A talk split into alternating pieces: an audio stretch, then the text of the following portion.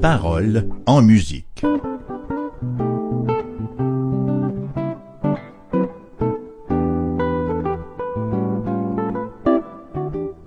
Un parcours historique et théologique des grands hymnes chrétiens.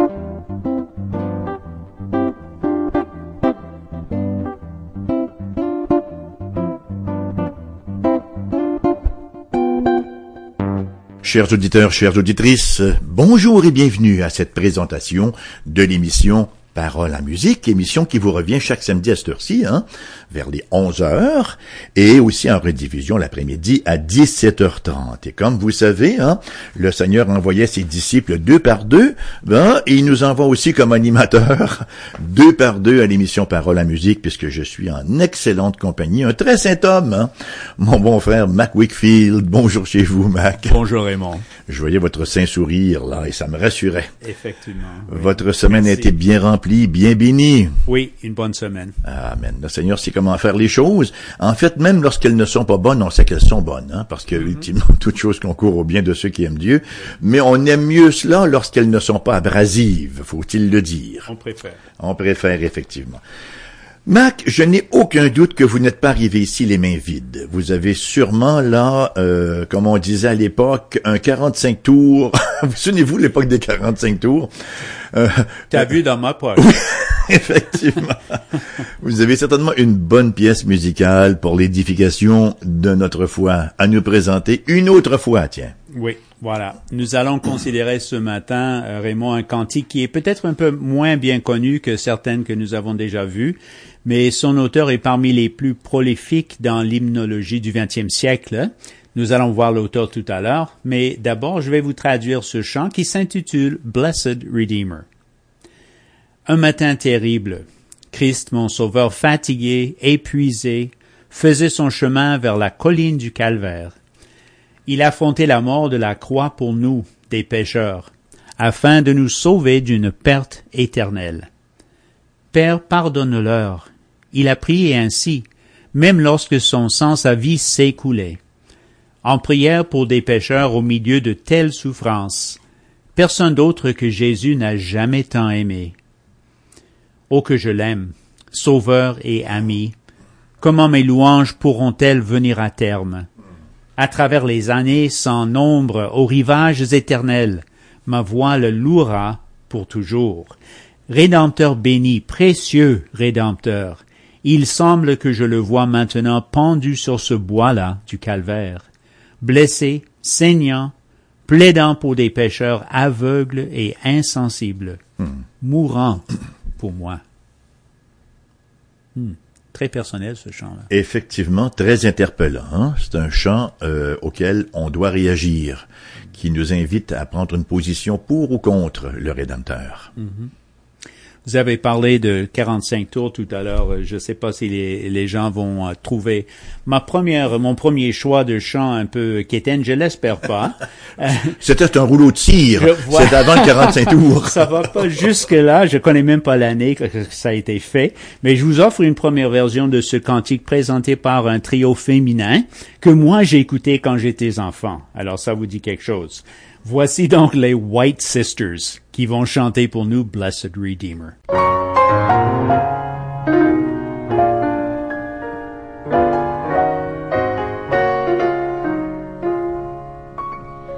Up Calvary's mountain, one dreadful morn,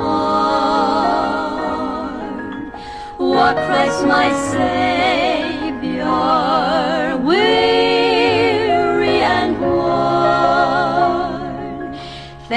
for sinners death on the cross,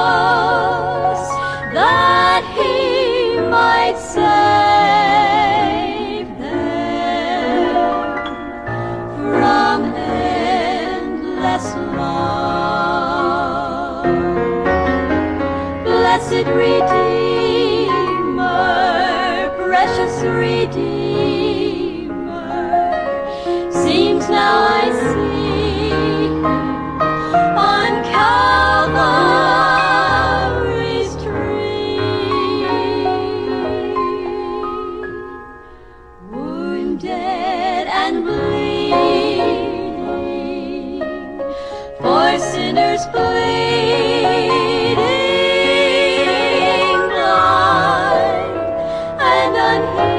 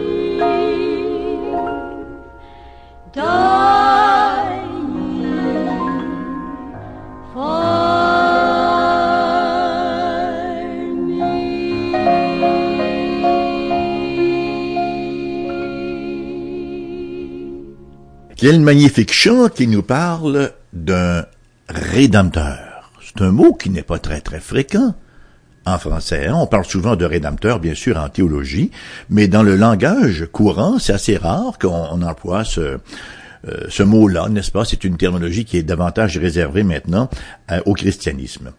Nous avons d'ailleurs sur la rive sud de Québec une ville qui s'appelle Saint-Rédempteur. C'est pas là où vous habitez, Mac? D'où je viens. D'où vous venez? Ben voilà. Vous êtes en compagnie donc du Saint-Rédempteur. Tu sais, euh, vous savez, en, en haut de l'église, on voit très Saint-Rédempteur même. C'est vrai, hein? Ah, intéressant. Que veut dire le mot rédempteur? Ou que veut dire le mot rédemption? Ben, le mot veut dire rachat. Il veut dire libération par le paiement d'une rançon.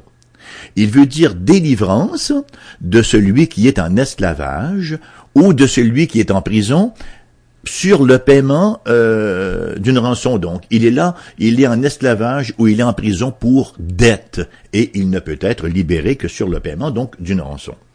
L'Ancien Testament, d'ailleurs, souligne généreusement, constamment, la pensée qu'Israël appartient à l'Éternel, ayant été racheté de l'esclavage en Égypte. On s'en souviendra, n'est-ce pas, qu'Israël a passé plusieurs ans, quelques siècles en Égypte, euh, esclave, et que Dieu les a rachetés.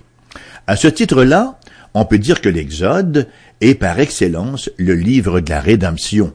Les premiers-nés ont été délivrés par le sang de l'agneau pascal. Alors on se souvient de l'événement, n'est-ce pas? Nous sommes à la dixième plaie d'Égypte. hein. Le Seigneur vient de faire mourir tous les premiers-nés des Égyptiens et il avait ordonné, n'est-ce pas, aux Juifs de sacrifier un agneau pascal. Alors ce qu'ils avaient à faire, effectivement, c'était de, de garder cet agneau-là pendant un certain temps pour s'assurer qu'il était sans infirmité, sans défaut, et ensuite on le sacrifiait et avec le sang, on faisait une espèce de, de signe, une espèce sur les linteaux de la porte, et lorsque l'ange de la mort est passé, il est passé par-dessus la porte de toutes les maisons des Juifs, d'où la Passover, hein, comme on dit en anglais pour la Pâque. Il y a une différence entre la Pâque et Pâques. Pâques, c'est la fête chrétienne, la Pâque, c'était la fête juive. Alors c'est comme ça que le Seigneur donc avait racheté son peuple là dans l'Ancien Testament. Lorsqu'un homme du peuple tombait dans la pauvreté et vendait sa propriété, son plus proche parent avait le droit de rachat, le droit de rédemption, en quelque sorte. Celui-ci pouvait intervenir et il pouvait libérer ce qui avait été vendu. Nous disons dans le livre du Lévitique, hein, où nous avons toutes ces lois-là, chapitre 25, verset 25, Si ton frère devient pauvre et vante une portion de sa propriété, celui qui a le droit de rachat, son plus proche parent, viendra et rachètera ce qu'a vendu son frère. Et le même droit pouvait aussi jouer en faveur d'une personne parce que une personne aussi pouvait se vendre. Hein? Elle, pouvait s'être vendue au service d'un homme plus riche là en paiement de sa dette. Nous lisons encore une fois dans ce même livre du Lévitique, les versets 47 à 49, si un étranger si celui qui demeure chez toi devient riche, et que ton frère devienne pauvre près de lui, et se vende à l'étranger qui demeure chez toi, ou à quelqu'un de la famille de l'étranger, il y aura pour lui le droit de rachat, après qu'il se sera vendu. Un de ses frères pourra le racheter, son oncle, ou le fils de son oncle, ou l'un de ses proches parents pourra le racheter, ou bien, si lui-même en a les ressources, il se rachètera lui-même. À cet effet, les lecteurs de la Bible ne manquent pas d'affectionner de manière particulière la belle histoire de qui? Ah ben oui, Ruth, la Moabite, hein, et sa terre qui fut rachetée euh, de la même façon, un même jour par Boaz. On peut lire tout cela dans Ruth chapitre 4 versets 1 à 10. On appelle en hébreu Goël, celui qui faisait ainsi office de rédempteur, celui qui rachetait, qui remplissait d'une façon prophétique l'office même de Jésus-Christ qui nous a rachetés. Cette connaissance anticipée de l'œuvre du Seigneur, d'ailleurs, Job et ça étonnant parce que Job, il a vécu il y a très très longtemps. Hein. C'est un, dit-on, des, une des histoires les plus vieilles de l'histoire biblique. Job l'avait incontestablement lorsqu'il s'écriait « Je sais que mon Rédempteur est vivant, il se lèvera quand je n'aurai plus de chair, je verrai Dieu. » Job 19, 25, 26. Quant à Ésaïe, ayant donné à l'Éternel ce titre magnifique, hein, euh, il annonce un Rédempteur viendra pour Sion, pour ceux de Jacob qui se convertiront de leurs péchés. Donc, euh, Ésaïe 59, 20, et ça nous est rapporté aussi dans Romains 11, 26. Le Nouveau Testament tout entier, lui, présente Jésus-Christ comme le Rédempteur. On peut dire que le christianisme, si on parle de religion, là, c'est la religion de la rédemption. Hein? Nous étions tous esclaves du péché, de la mort, de la loi et de Satan, et Christ nous a rachetés et libérés sur toute la ligne pour ceux qui viennent à lui par la foi, pour ceux qui s'emparent de ce paiement-là par la foi. Il nous dit en effet, dans Romains 3, 24, ils sont gratuitement justifiés par sa grâce, par le moyen de la rédemption qui est en Jésus-Christ, par le moyen du rachat qui est en Jésus-Christ. Il nous a rachetés de la malédiction de la loi, de renchérir Galates, chapitre 13, euh, chapitre 3, verset 13, Galates 4, 5. Nous avons, Éphésiens 1, 7, la rédemption par son sang, racheté par son sang. D'ailleurs, euh, l'apôtre Pierre va aller dans la même, euh, dans la même lignée, n'est-ce pas? Lorsqu'il nous parle dans sa première épître, chapitre 1, verset 18-19, ce qu'a coûté notre rédemption, avec quoi nous avons été rachetés? Il nous dit, vous savez que ce n'est pas par des choses périssables, par de l'argent ou de l'or, que vous avez été rachetés de la vaine manière de vivre que vous aviez hérité de vos pères, mais par le sang précieux du Christ, comme d'un agneau sans défaut et sans tache. Là, on revient encore une fois au concept de la Pâque n'est-ce pas? L'agneau, sans défaut et sans tache, Christ vient accomplir cette Pâque qui est en quelque sorte aussi prophétique. Et on pourrait continuer à citer toute une pléthore de versets qui nous parlent de notre rédemption par le Christ. Hein. Christ a payé notre rançon. L'évangéliste Matthieu chapitre 20 verset 28, c'est ainsi que le Fils de l'homme est venu non pour être servi, mais pour servir et donner sa vie comme la rançon de beaucoup. Et je ne puis résister à la tentation de citer 1 Corinthiens chapitre 1 verset 30. Or, c'est par lui, par Dieu, que vous, êtes en Jésus-Christ, qui par la volonté de Dieu a été fait pour nous sagesse, justice, sanctification et rédemption. Maintenant, Mac, j'aimerais vous faire intervenir. Je sais que vous aimez ça lorsque je vous mets sous les réflecteurs, là. Écoutez, je vous connais quand même depuis un certain temps. Hein? Vous êtes d'accord avec cela jusqu'à maintenant? D'accord avec cela, oui. Vous êtes un bon gars, quoi, un bon Jack, comme on dit au Québec, hein? Vous le dites. Vous, vous êtes gentil, vous êtes poli, à l'occasion du moins. Ouais. Vous aimez rendre service, ça c'est clair. Vous avez même servi pendant plusieurs années comme missionnaire à l'étranger. Ne pensez-vous pas qu'avec toutes vos qualités et vos bonnes œuvres, vous auriez pu vous racheter vous-même? Mais j'aurais pensé ça. Vous auriez pensé ça au départ, oui, Oui. mais vous ne le pensez plus. Non, Dieu, Dieu est contre ça. Il me dit que non, ce n'est pas ça. Voilà. La parole de Dieu est d'une clarté cristalline là-dessus. Hein. Nous, nous voyons des gens et on dit ce sont de bonnes gens. Mais on sait qu'il n'y a rien, euh, parce que toute notre justice, que nous dit le prophète Ésaïe concernant nos bonnes œuvres, notre gentillesse, no- notre justice, il nous dit que tout cela, c'est comme un vêtement souillé. Pour une raison simple, hein, c'est que même nos meilleurs actes, nos plus grandes actions, là, altruistes, sont faites par des pécheurs, sont toujours empreintes quelque part de ce péché, de cette dépravation qui, qui nous habite, qui est nôtre en fait depuis la chute d'Adam et Ève. Alors, euh, Ésaïe, effectivement, chapitre 64, verset 5, toute notre justice est comme un vêtement souillé, la seule justice qui soit acceptable pour Dieu, pour notre justification. Les seules bonnes œuvres qui soient acceptables par Dieu pour notre justification, ce sont celles de Christ, n'est-ce pas? Et c'est bien ce que le cantique que nous considérons ce matin célèbre. Il célèbre notre Rédempteur, que nous dit la première strophe. Un matin terrible, Christ mon sauveur, fatigué, épuisé, faisait son chemin vers la colline du calvaire. Il affrontait la mort de la croix pour nous, des pécheurs, afin de nous sauver d'une perte éternelle. Il a effectivement ici, hein, comme nous mentionne euh, cette strophe-là, payé notre rançon. Et c'est une rançon que personne ne pouvait s'offrir, parce qu'elle est beaucoup trop exigeante, hein, pour un- une offense infinie que représentent nos péchés? Il fallait un sacrifice d'une valeur infinie. Et seul le sacrifice de Dieu lui-même, de Dieu fait homme, pouvait venir suffire à cela et venir ponter donc, si vous me passez l'expression, le gouffre qui nous séparait de Dieu. Et la deuxième strophe maintenant. Là où Jésus parle à son Père, Père, pardonne-leur, dit-il. Il a prié ainsi même lorsque son sang, sa vie s'écoulait. En prière pour des pécheurs au milieu de telles souffrances, personne d'autre que Jésus n'a jamais tant aimé. Une autre merveille, n'est-ce pas? Une autre réalité absolument merveilleuse, l'évidence du caractère volontaire du sacrifice du Seigneur Jésus-Christ. Il le fait non pas en se disant il faut bien que je le fasse. Il le fait volontairement, il le fait consciemment, il le fait par amour.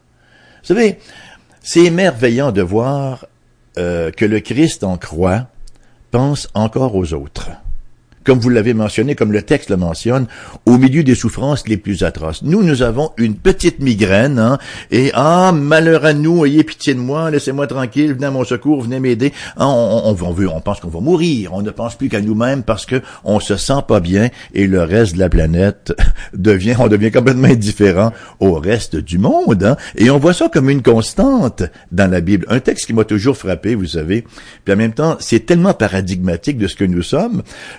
Le, le prophète vient voir Ézéchias, qui avait eu la visite, vous vous souviendrez, là, euh, des ennemis, je me souviens pas si c'est babyloniens ou quoi, et il leur avait montré toutes ces richesses, là, et le prophète lui dit, il restera rien, ils vont tout emporter un jour, euh, ces babyloniens-là, et là, il lui, il lui prophétise, n'est-ce pas, des, des, choses absolument euh, abominables, et, mais il dit, ça arrivera pas de ton temps, mais du temps de tes enfants. Et Ézéchias a dit, ah, cette parole est bonne.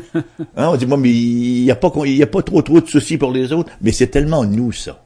Hein, c'est tellement notre tendance naturelle. Le Christ en croit, au milieu des plus grandes souffrances, au milieu du rejet le plus ignoble, à travers les insultes, douleurs physiques, bien sûr, avec la mort qui se profilait de manière indéniable sous ses yeux. Pense aux autres Mère, voici ton fils. Fils, voici ta mère. Il pense à sa maman terrestre. Il pense à l'apôtre Jean. Et il pense à ses bourreaux. Père, pardonne-leur. Ils ne savent pas ce qu'ils font. C'est extraordinaire. L'amour de Dieu manifesté au calvaire. Et je pense que ça nous invite à venir à lui sans aucune hésitation.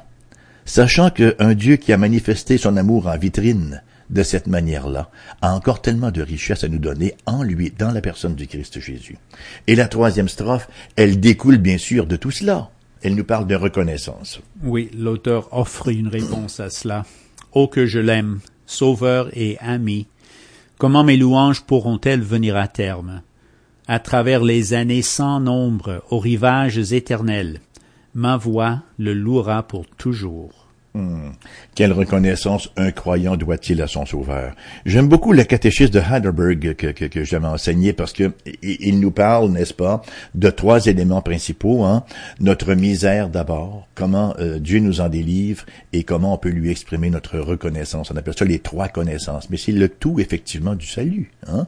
On reconnaît d'abord notre misère, on se repent, on vient au Christ dans la foi et euh, on est reconnaissant. Euh, c'est pour ça qu'être un, un chrétien, c'est être un serviteur. Le Christ lui-même l'a dit. Le Fils de l'homme n'est pas venu pour être servi, mais pour servir et donner sa vie en rançon pour plusieurs. Hein. On n'a qu'à penser au lavement des pieds. Quelle belle illustration également de l'appel au service. Et enfin, que nous dit le refrain? Le refrain, c'est une, une reconnaissance, une, une sorte de vision que l'auteur nous donne. Rédempteur béni, précieux Rédempteur. Il semble que je le vois maintenant pendu sur ce bois-là du calvaire blessé, saignant, plaidant pour des pécheurs aveugles et insensibles, mourant pour moi. Alors Raymond, je vais vous faire connaître un peu l'auteur et le compositeur de, ce cantique. Parfois, vous savez, la composition musicale d'un cantique précède l'écriture du texte, et tel est le cas en ce qui concerne Blessed Redeemer. Harry Lowes, qui est né en 1892, a servi dans différentes églises comme directeur de musique avant de s'engager durant 12 ans dans un ministère d'évangélisation. Il s'est joint ensuite à la faculté de l'Institut biblique Moody, où il a enseigné la musique jusqu'à sa mort en 1965. En 1895 est venue au monde à Chicago Avis Christensen, une femme destinée à devenir une des femmes auteurs les plus importantes du XXe siècle en ce qui concerne les cantiques. Élevée dans un foyer chrétien, elle a été convertie très tôt pendant son enfance. Et après l'école secondaire, elle a suivi une formation de secrétaire et plus tard, elle a fréquenté l'Institut Moody, où elle a rencontré l'homme qui serait son mari. Elle avoue que toutes ses œuvres ont jailli de son expérience en Christ et qu'elles expriment les désirs, les convictions spirituelles de son cœur, de sa marche quotidienne et de sa communion avec le Seigneur. Un jour, le compositeur euh, écoutait un sermon, c'est-à-dire Monsieur Lowes écoutait un sermon intitulé Blessed Redeemer, donc Rédempteur béni, sur la mort expiatoire de Jésus-Christ, et il se sentait inspiré pour composer l'air classique qui accompagne aujourd'hui le cantique. Il a envoyé son texte par la suite à Avis Christensen, une amie de longue date, à cause de l'Institut. Il a proposé ce même titre et lui a demandé de bien vouloir écrire les paroles. Chose faite, le cantique a paru d'abord en 1920 dans un recueil de cantiques du nom de Song of Redemption, chant de rédemption donc, un cantique qui raconte les tristes événements du calvaire et le glorieux salut gagné par notre Sauveur sur cette croix de bois. Voilà. Et c'est sur ces notes interpellantes et touchantes que se termine l'émission de ce matin. Merci d'avoir été là, chers amis. Merci à vous également, Mac, pour votre contribution toujours très très appréciée. Nous vous rappelons que l'émission vous revient en rediffusion à 17h30 cet après-midi. Nous vous espérons un week-end fabuleux un week-end riche en paix et en grâce et en bénédiction et un bon jour du Seigneur demain. Et je laisse maintenant le dernier mot à Mac qui va nous présenter, n'est-ce pas, euh, les, interprètes de cette deuxième version de cet excellent cantique Blessed Redeemer. Voici une deuxième mise en musique, Raymond, totalement différente de, de celle que nous avons écoutée au début de l'émission. Et c'est un groupe du nom de Mercy's Well qui nous chantera cette nouvelle version du cantique Blessed Redeemer.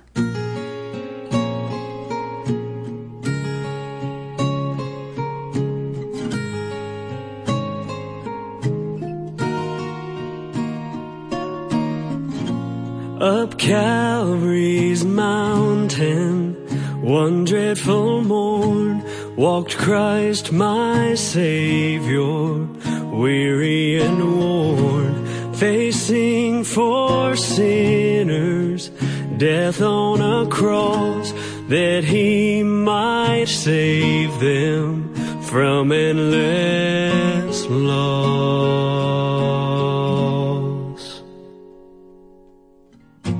Father, forgive them. My Savior prayed, even while his lifeblood flowed fast away, praying for sinners.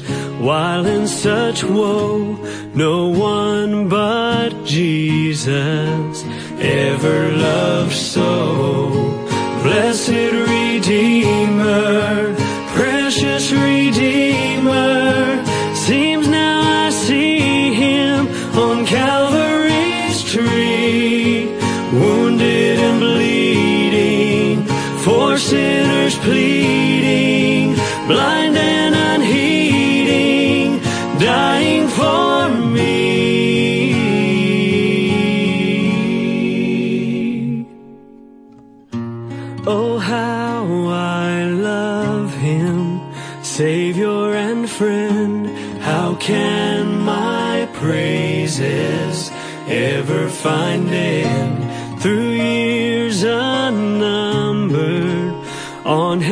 heaven's shore, my song shall praise him forevermore. Blessed Redeemer, precious Redeemer,